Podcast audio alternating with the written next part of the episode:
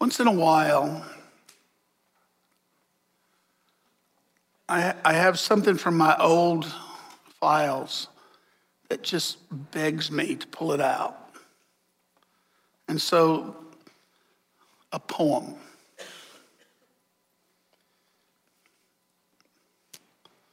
And it's a funny poem because it's dated and I have to edit it so it can be understood. I have to edit it for political correctness. It, uses the word gay in the proper manner. oh, well, I'll go ahead and use it.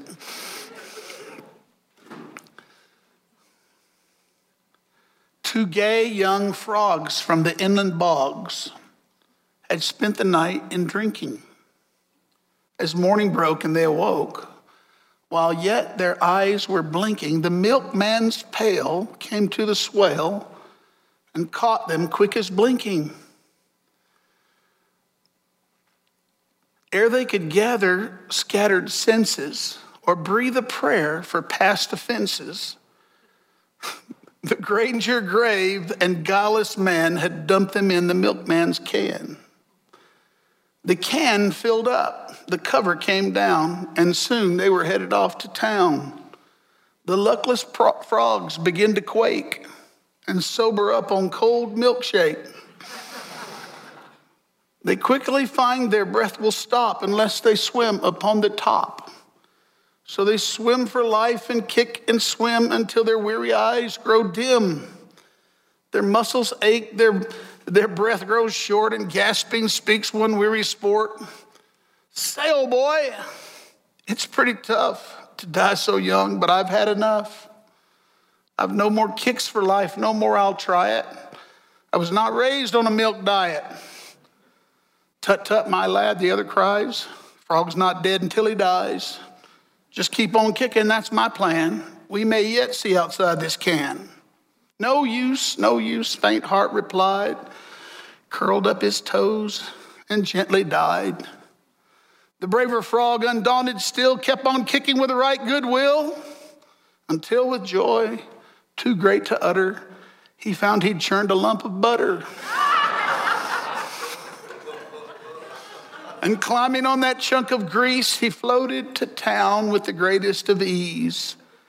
When times are hard, no trade in town, don't get discouraged and don't go down, but struggle still. No murmur utter. A few more kicks might bring the butter.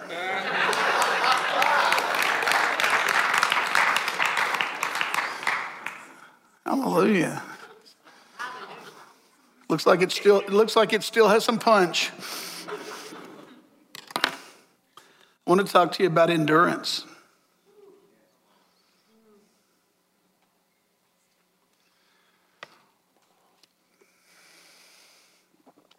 One of the things about the Spirit filled church, one of the things about grace filled church is that we sound as if effort is blasphemy.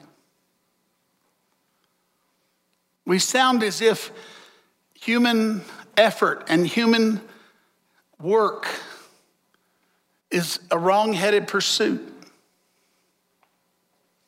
We sound as if God just does everything. It just isn't true. He does not do everything, and He didn't make us helpless.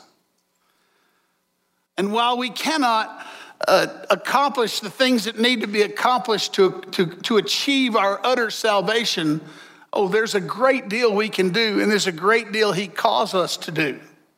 There's some theologies out there that uh, actually play on this thing. There's a, there's a school of thought that loves to say that theology is all monergistic, one energy meaning all the power comes from God. And all synergistic as, uh, theologies are considered to be evil and vile and Pelagian and Arminian and every other kind of uh, epithet that you can throw at wrong headed theology. Well, I'm not talking about that, and neither is the scripture, but there's one thing for absolute sure you're going to have to cooperate in this life to get far. You're going to have to put some effort into this life to get where you're trying to go. And once in a while, it's time to just preach an exhortational message that says, hey guys, don't give up. If you've been preaching for 44 years, you learn something. Don't give up. I was raised by people who, uh, honestly, I was raised in the era when, when uh, quitting was, uh, was, was the vilest of all sins. And now we're raising our children uh, to, we actually quit for our children when they're in pain. Mom and dad. We actually, we actually do the quitting for them because we're so verboten that they should go through any, any kind of trials. And we are, we are assuring that we're raising crippled children, butterflies that'll never get their wings. Because, because one of the natural realities of our life is that there has to be some pain. There has to be some trouble. There has to be some difficulty. I've referred to it before, but um, there's an old pamphlet that I like. Some of you have heard of the old missionary C.T. Studd. I love C.T. Studd.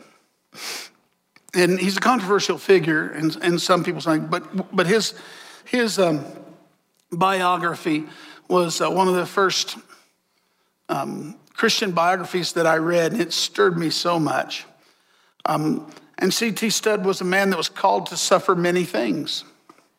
And so, not surprisingly, when he, when he had an opportunity to pen a few words to exhort others, um, one of the most famous things that he penned was a, was a thing about heroism as the lost chord in Christianity.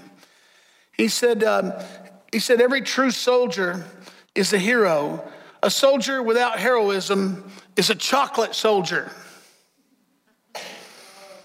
And he wrote a little pamphlet called The Chocolate Soldier. And he goes through the whole Bible about the heroes and what they endured. And then the, the famous chocolate soldiers who melted at the first sight of battle. I could read it, but it's not as good as the, it's not as good as the frogs. so I'll read some scripture. I don't read scripture to make it legal. I read scripture because we need it. In the book of Revelation, there, you know, there's actually two things in the book of Revelation that you're called for. There's two paths uh, in the book of Revelation that we're taught to walk on. The first path is, is the path of wisdom. And when he's talking, when the writer of Revelation is talking about the things that people go through, he says, This calls for wisdom. But twice in the 13th and 14th chapter, he tells them what, what things they're going through, and he says this calls for endurance. You see, wisdom can sometimes solve a problem, endurance bears it. If anyone is to be taken captive, to captivity he goes, chapter 13. If anyone is to be slain with a sword, with the sword he must be slain. Here is the call for endurance and the faith of the saints. Chapter 12, he writes, Here is the call for endurance of the saints and those who keep the commandments of God and their faith in Jesus Christ in the context of talking about those who take the mark of the beast. Here is the call for endurance. And then if you if you want to know um, an easy way to study your Bible, let's just say you want to be a Bible study teacher. And one of the things that happens around here is you, is you come around here and your pastor gives you a diet of theology. I know I do but I'm, I'm, trying to get, I'm trying to get born again. I'm trying to change and give you some pastoral stuff. So I'm actually going back to uh, an earlier method when I was brand new believer and I wanted to teach the Bible. You know what I did? I got an English concordance, chased down words in the Bible, put those words together into sermon, and preached me a sermon with some passion. Yeah. Do it. You won't be far off. You might, you might be a, you might miss a, a, few technical meanings of some things, but you won't be far off in your exhortation of your brothers and sisters of how to live. Amen. And we're doing that a little bit tonight. This passage, when this one keeps coming up everywhere I look. I was, uh, I get so surprised. Anthony preached on this passage and then has to quote it to himself all the time. Romans chapter 5, verse 1 Therefore, since we have been justified by faith, right? We got the faith thing taken care of. We have peace with God through our Lord Jesus Christ. So, this is what he's about to write about is not how to get peace with God, it's how to get through the world. Come on. Through him, we have also obtained access by faith into this grace by which we stand. And we rejoice in hope of the glory of God. Not only that, but we rejoice in what? Sufferings. Sufferings. Knowing that suffering produces endurance. What's that suffering look like? Well, trust me, it'll surprise you. A lot of time you'll say, How did I get here? And you're going to find out you got here by running away from the suffering that was the very thing you were called to to go through. So that if you would go through it, you could get where you're going. But having failed to go through it, now you get to go through it again. Knowing that suffering produces endurance, and endurance produces character, and character produces hope. say, well, how do I get hope? You got to suffer. It's, it seems to be exactly the opposite because most of us think that, that suffering is hopelessness. No, the, the path of the Bible is through the, through the gate of suffering. We develop the stuff that's needed for hope. And hope does not put us to shame because God's love has been poured into our hearts through the Holy Spirit that's been given to us. I'm so thankful that though I was raised by people who didn't always know the proper spiritual principles based on text of scriptures. I was raised on people who had been fashioned by character, and that character had come from suffering. You see, if you were a product at all of anyone from the greatest generation, you were raised by a people who came through a great, a great suffering. The suffering of living in a time when almost everybody was poor. They came out of the Great Depression, a suffering suffering of living in a time when, after the, the, the terrible pain of the, of the uh, of the Great Depression, what came next? Prosperity. Where, where did it come from? Well, it came through a war. It came through building a, a war machine and then the awful suffering of World War II, that thing that threw the world into an apocalypse of sin in which we thought we didn't know, will we come out on the other side? And now, having built wealth on several generations of, uh, of life, after that greatest generation, you know what? I fear that the time is coming when we're going to have to go back and build again the foundations that made us once uh, the people who could be called the greatest generation.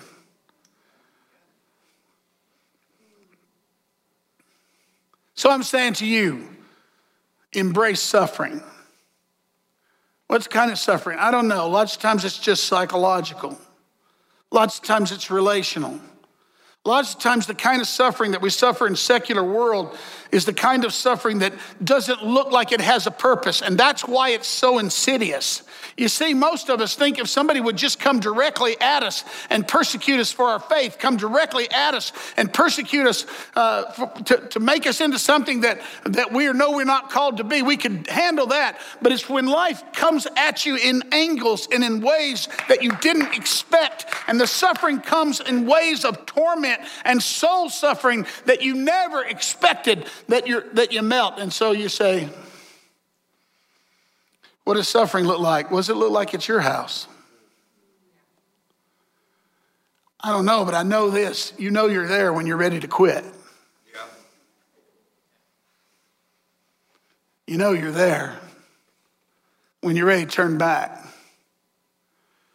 Listen, don't get the wrong idea from this message either. Sometimes there's times to, to quit things. There's sometimes times to get out of, um, to get out of, uh, sometimes there's times to get out of a relationship. Sometimes there's times to get out of a, uh, get out of a job. Sometimes there's things, times to get out. Don't hear this that way. I'm talking about quitting the things that you know better than to quit. Yeah.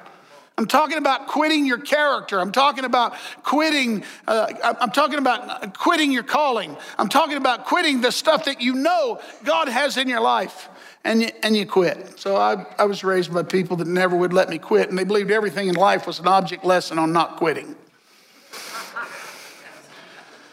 So if you went to Little League and you struck out 15 times in a row, that was not a call to, to stop playing Little League. No, sir, you're going to strike out until the season was over. that, was going to be it. I mean, so at my house, there was a rule. If you start something, you, no, come on. Most of you have heard of it. I don't know how many of you have actually endured it. So, you know, how many times do we say to our kid, our kid gets in a bad spot, we say, well, you don't do that. No, no, no. I was raised by the people said, you have to do that. And you said, oh, that's why I'm raising my kid the other way. Well, let's see how it turns out. or you might be raising a chocolate soldier. The Christian discipleship looks like, wait a minute, this is a tough gig. No, no, no. Life is a training field, and all training fields have applications for deeper meanings.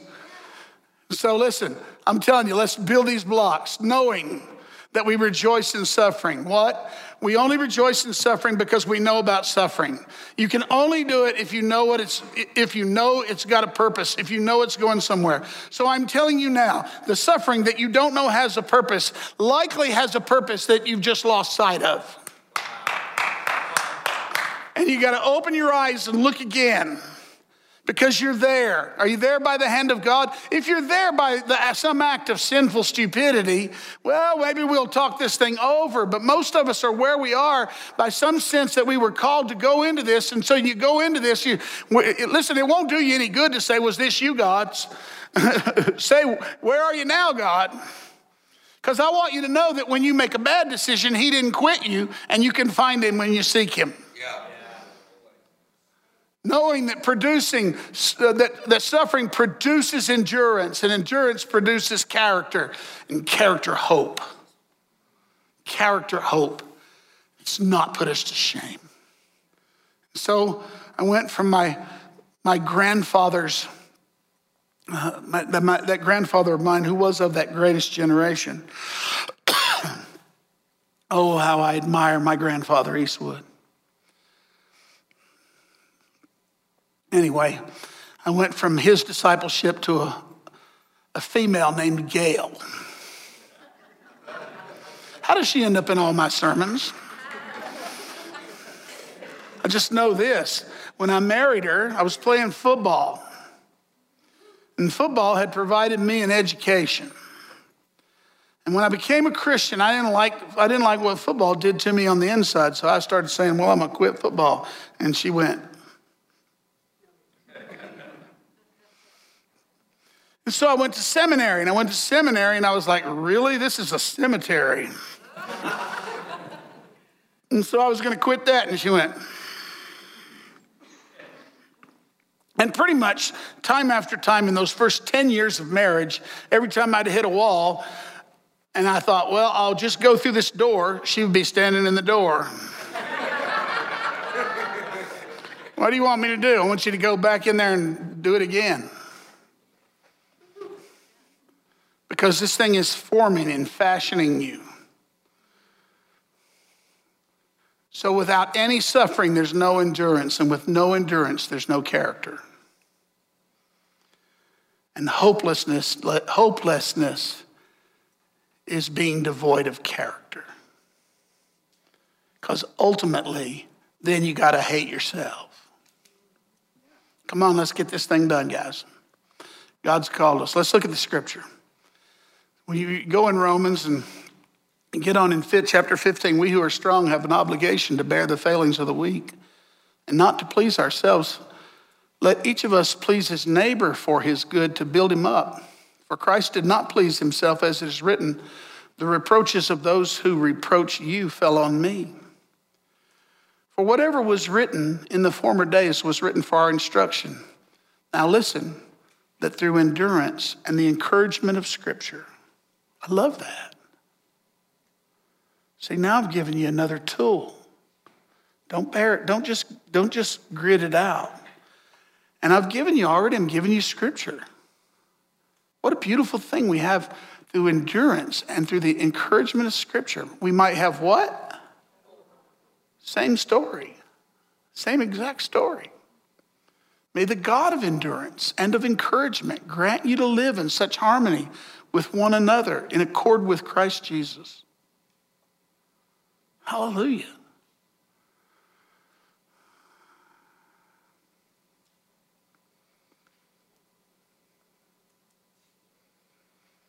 Wow. Literally, somebody tonight you're going to leave out here. You're going to leave here encouraged, and you're going to leave here with a few keys. But it's just Scripture, and it's just Jesus. And in Romans, it said, er, in the first part of Romans, it said, the one who pours the Holy Spirit into our heart. See, this is not an effort devoid of the one who lives within you. And here it says, in accord with Christ. Always, whenever you do talk about the human element of the divine discipleship, always there's the there's the divine hand there always the one who never leaves us or forsakes us is there for us. And he's carrying us through. You know this path. So after 10 years of playing football and 10 years of um, education after high school, and some of that overlapping,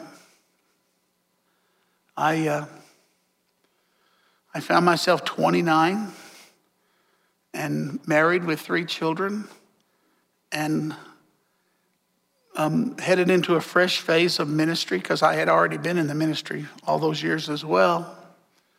But I'm going to say something audacious. I found myself indestructible.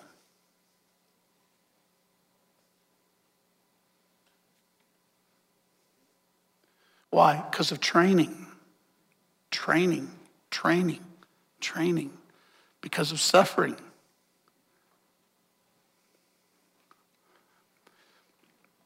You know what training is? Training is causing yourself to suffer for a greater purpose. Training is bringing intentional suffering on yourself for a greater purpose. Ever played sports? That's all it is. That's all it is. What you do in secret is so that you can have those faint moments. This is why I did it. And listen, for most of us, it's not the laurel crown, because I didn't win hardly anything. You know what the crown was? I did it. I did it. That's why when I went to my college a couple of years ago, in my old college, and, and spoke to a team that didn't win, hadn't won a single game, and would go through a season with only winning one game, my subject was how to be undefeated.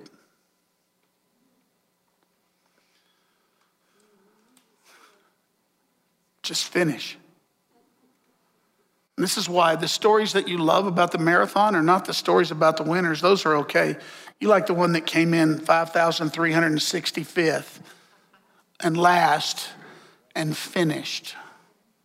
Or the one about the guy who, who, who was in the race and couldn't finish, but somebody went and walked him across the line so they could finish.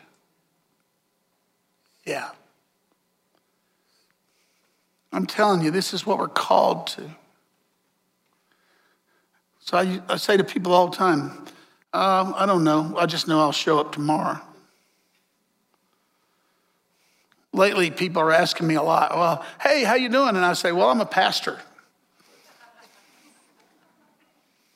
What does that mean? That means it's really like, how am I doing? At any one time, I'm doing a multitude of ways.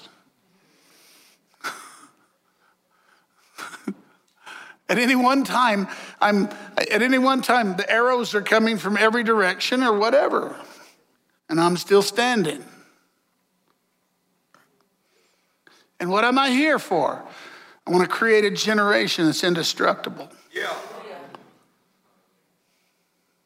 I like to hike the mountains. I'm not any good at it, but I can tell you this. You might get to the peak an hour before I get there, but you won't find me on the way down. I'll be at the top sooner or later because I'm going to get there because I got that in me. Because if I start off, I'm like, the deal is to finish. Say, well, what happens if it's impossible? Well, there'll be another day, we'll go finish it then.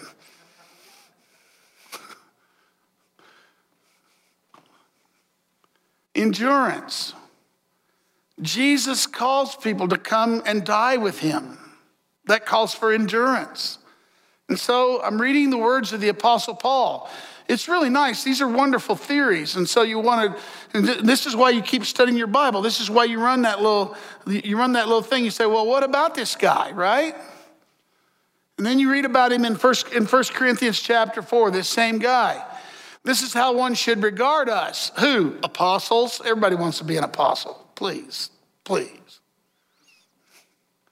As servants of Christ and stewards of the mysteries of God. Moreover, it's required of stewards that they be found faithful. This is Paul as he talks in 1 Corinthians, he talks more about his own apostleship than anywhere else. And he gives us some secrets. For I think that God has exhibited us apostles as last of all like men sentenced to death because we have become a spectacle to the world, to angels, and to men. We are fools for Christ's sake, but to you we are wise. But, but you are wise in Christ. We are weak, but you are strong.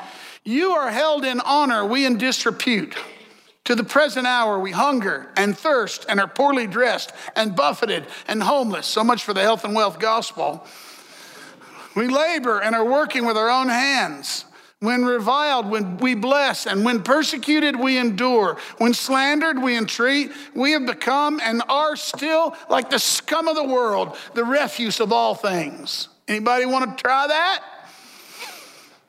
Any of that sound good to you? Come be an apostle.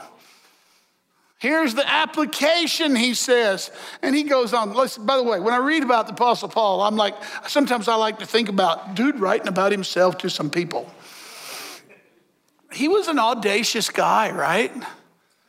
He goes oh, on, I don't write these things to make you ashamed, but to admonish you as my beloved children. This is great. This is great.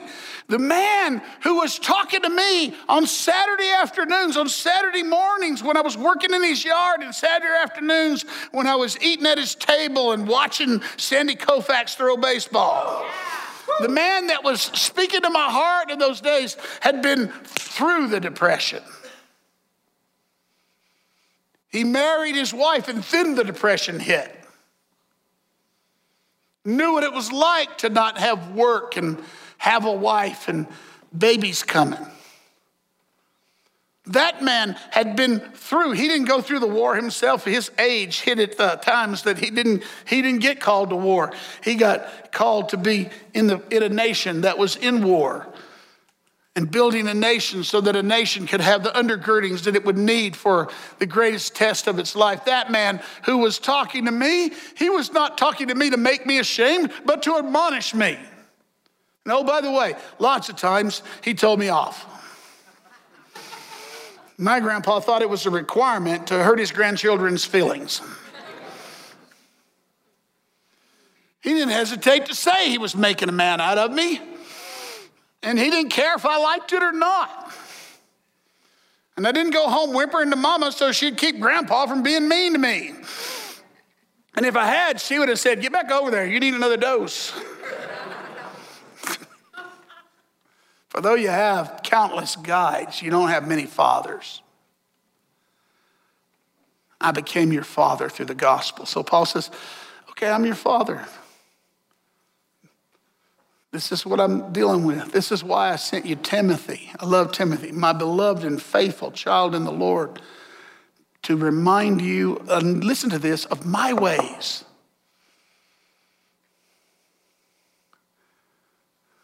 In Christ.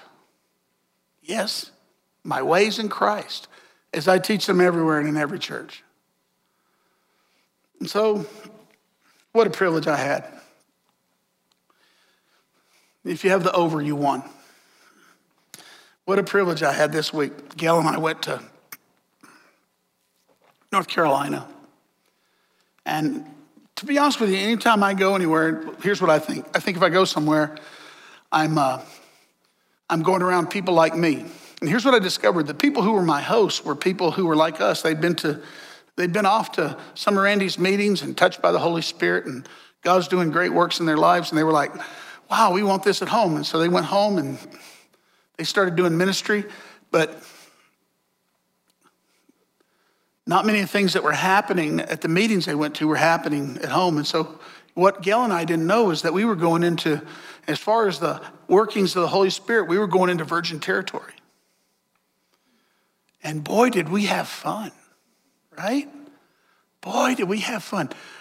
Listen, I talk to I talk to the same people all the time about the same things, and I'm like, know, I'm like, they got to be tired of me. So I go somewhere else, and like they've never heard some of the things I'm saying.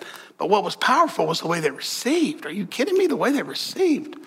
And so we went, um, especially the day we went to the rehab centers. So we went to a girls' home where just a few girls were, and a men's home where over 20 were. And of the 20, uh, several of them had just gotten there within a week or that, or two of them that day. So I started talking to these, these guys about, um, I, I said something about prophecy, and Gail said, I don't think they have any idea what you're talking about, Alan. And so when I segued on the prophecy, I said, Oh, so, so I have to teach about prophecy. I said, Listen, every one of you have been prophesied over, and you don't know it. He said, what, what do you mean? I said, Well, somebody named you. And the person who gave you a name was prophesying over your life. They were telling you who you are. So I said, so that's really, if you want simply know what prophecy is, prophecy is somebody who by the Spirit tells you who you are. And then I got to do it. Oh my goodness. And what are they there for? They're there because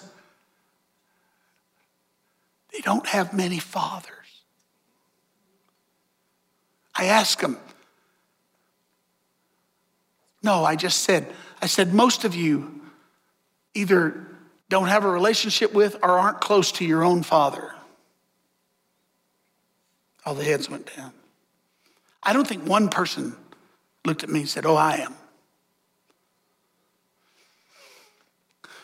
So then I said to them, But the call on your life is to become father.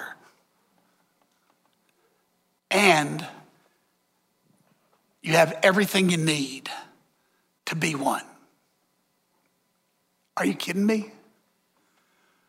That's it. This is the stuff. If countless guides, you don't have many fathers. I became your father. Who did?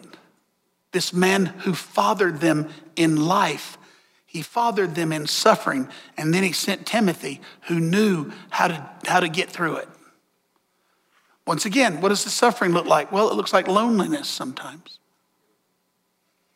It looks like fear. It looks like all forms of anxiety in our culture.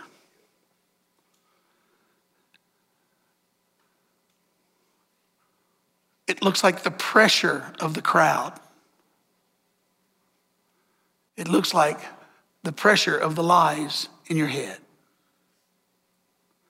It's interesting. When I think of that place in the book of Revelation where it says the abyss was opened and the demons came out and, they, and the, the suffering that those demons caused on people's lives, I'm like, that's the suffering of the Western world. That's the suffering that I'm looking at most of the time It's not that stuff of actual forces coming against you. It's that, it's that horde of stuff that visits you in the secret places of the night and the loneliness and the fear and torments and tortures you and makes you say, I've got to find a way of escape. Oh, well, that's good. I'm glad you said it. No temptation has overtaken you, wrote Paul to the Corinthians. That is not common to man, but God is faithful, will not let you be tempted above your ability. With the temptation, will also provide a way of escape that you might be able to endure it. Hey, listen, enduring enduring uh, or uh, overcoming temptation is not always winning the battle. It's, it's, it's escaping the snare of the enemy. And he goes even further in chapter 13. He said, Love, listen to what he said. You read the love chapter, and right at the end of all the stuff about love, love endures all things. Love endures all things. This endurance is a big deal for us tonight. He goes on to Second Corinthians, and, and I'm like, well, I want to know some more about this, Paul. 2 Corinthians 6 3, we put no obstacle in anyone's way so that no fault may be found with our ministry. But as servants of God, we commend ourselves in every way by great endurance in afflictions, hardships, calamities, beatings, imprisonments, riots, labors, sleepless night, hunger, by purity, by knowledge, by patience, by kindness, in the Holy Spirit, genuine love, by truthful speech, and the power of God, with the weapons of righteousness for the right hand and, and, and for the left, through honor and dishonor, through slander and praise, we are treated as impostors that are yet true, as unknown and yet we are known, as dying and behold we live, as punished and yet not killed, as sorrowful and yet always rejoicing, as poor and making many rich, as having nothing and yet possessing all things. Hallelujah. Are you kidding me? This is awesome stuff. But what's, whatever anyone else dares to boast of, I'm speaking as a fool. I also dare to boast of that. Are they Hebrews? So am I. Are they Israelites? So am I. Are they the offspring of Abraham? So am I. Are they servants of Christ? I am a better one. Are you kidding me? I'm talking like a madman with far greater labors, far more imprisonments, and countless beatings, and often near death. And then listen what he says Five times I received at the hands of the Jews 40 lashes less one. Three times I was beaten with rods. Once I was stoned. Three times I was shipwrecked. A night and a day I was adrift at sea on frequent journeys and dangers from rivers, dangers from robbers, dangers from my own people, dangers from the Gentiles, danger in the city, danger in the wilderness, danger at sea, danger from false brothers, in toil and hardship, through many a sleepless night, and hunger and thirst, and often without food, and cold and exposure. And apart from other things, there's the daily pressure of the anxiety of the churches upon me. Hallelujah. You just got a mean kid on your hands. You're going to make it. You're going to defeat it. You're going to overcome it. Who is weak and I am not weak? Who is made to fall and I am not indignant? You're not going to be defeated. You're not going to be overcome. You're not a people who are going to melt like chocolate soldiers. You're going to, you're going to, you're going to, you're going to make butter. I'm telling you, you are those who overcome the world. This is who we are. This is who we're designed to be. We were made for this. For such a time as this were we born. For such a time when people are so confused, they don't know normal things that people used to know. Such a time like this where, where people have no idea about normal definitions of life and death, of male and female, of sex and gender. Such a time as this, when the fools are leading the parade. For such a time as this, when people's hearts are being shredded. Such a time as this, God put us in the world. This is our hour. This is our time. This is our day. This is that for which we were made. This is what we were called to. The giants of the land are ours to slay. The fears of the moment are ours to conquer. The temptations of the hours are ours to escape and endure. We are the people of God. Come on, folks. We're, we're able to do this. Yes. And tomorrow, when there's nobody around and you don't have the, the voice of this riled up preacher speaking, the Holy Spirit is still there. Yeah. And the Word of God is still there. And the Lord is with you. And He hears you and He will come to you and strengthen you. And so we'll finish with the writer of Hebrews in that passage that's incomparably placed at the end of the faith chapter. The whole different, I tell people this, the whole book of Hebrews exists for the faith chapter. The faith chapter is not some high, lofty peak designed to tell us something we didn't already know. The purpose of the book is to get to the faith chapter because in the faith chapter, he tells them, don't lose your faith. Because these people have been going through the trials, going through the suffering, going through the pain, going through the fear.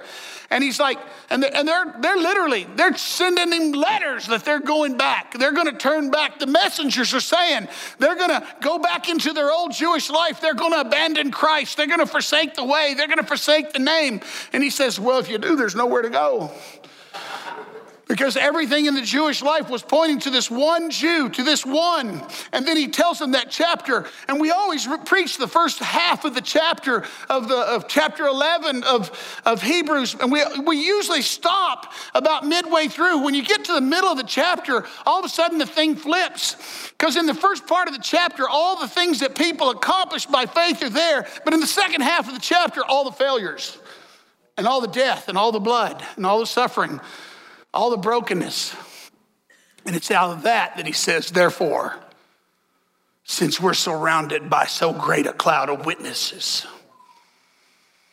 let us lay aside every weight and the sin which clings so closely. He's not talking about your bad habits, he's talking about your unbelief. And let us run with endurance the race that is set before us. You've only got one life. You've only got one time to run your race. And you got dealt the hand you got dealt. Let us run with endurance the race that is set before us. Looking to Jesus, the author and perfecter of our faith, who for the joy that was set before him endured the cross, despising the shame and is seated at the right hand of the throne of God. Consider him who endured from sinners such hostility that you won't grow weary and faint hearted. In your struggle against unbelief, you have not yet resisted to the point of shedding your blood. I'd made an interpretation there in case you missed it. That's it. You're called to endure you're going to do it. This is why I, want, I don't ever want to be in a mono generational church. I want to be in a church where there's some old folks.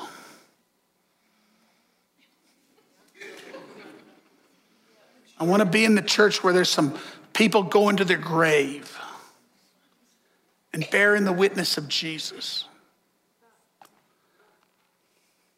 We need the testimony of those we need, we need churches with three and four generations in the family. We need the elders saying to the younger. You see, my grandfather didn't live to see this day, but this is the day he was aiming at. You can do this, son. You were made for it. You have a strong body, you have a strong mind, you have everything you need. Nothing can defeat you on your journey. Nothing can overcome you. Don't ever let anybody tell you you can't, son. And on he went. And my football coach was on the other side of the fence in his backyard, and he whispered to him over, over the fence, Don't ever let that boy get away with anything. And they conspired in my little small town because they were trying to build indestructible people. And we are too. Hallelujah. So I spoke to a few men. Most of them, I'll never see them again. I think about those things sometimes when I'm looking at somebody and I'm like, this is the only moment this is the only one we will share. This is the only time I will hold this man in my arms and whisper to him, You're going to make it through this. And you're going to be a father. And you're going to have sons, some in the flesh and more in the spirit. And they're going to look to you and they're going to remember your story and they're going to overcome. That's what you were made for. That's what we're made for. Let's pray for each other. Would you stand?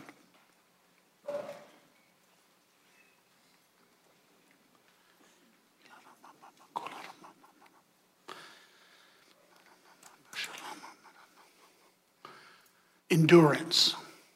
What are you going through? Endurance. What are you going through?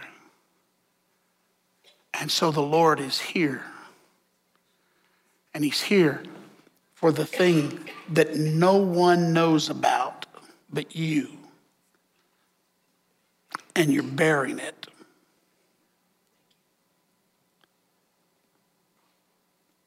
And it's a giant. And the Lord had me preach this message for you. It's for you.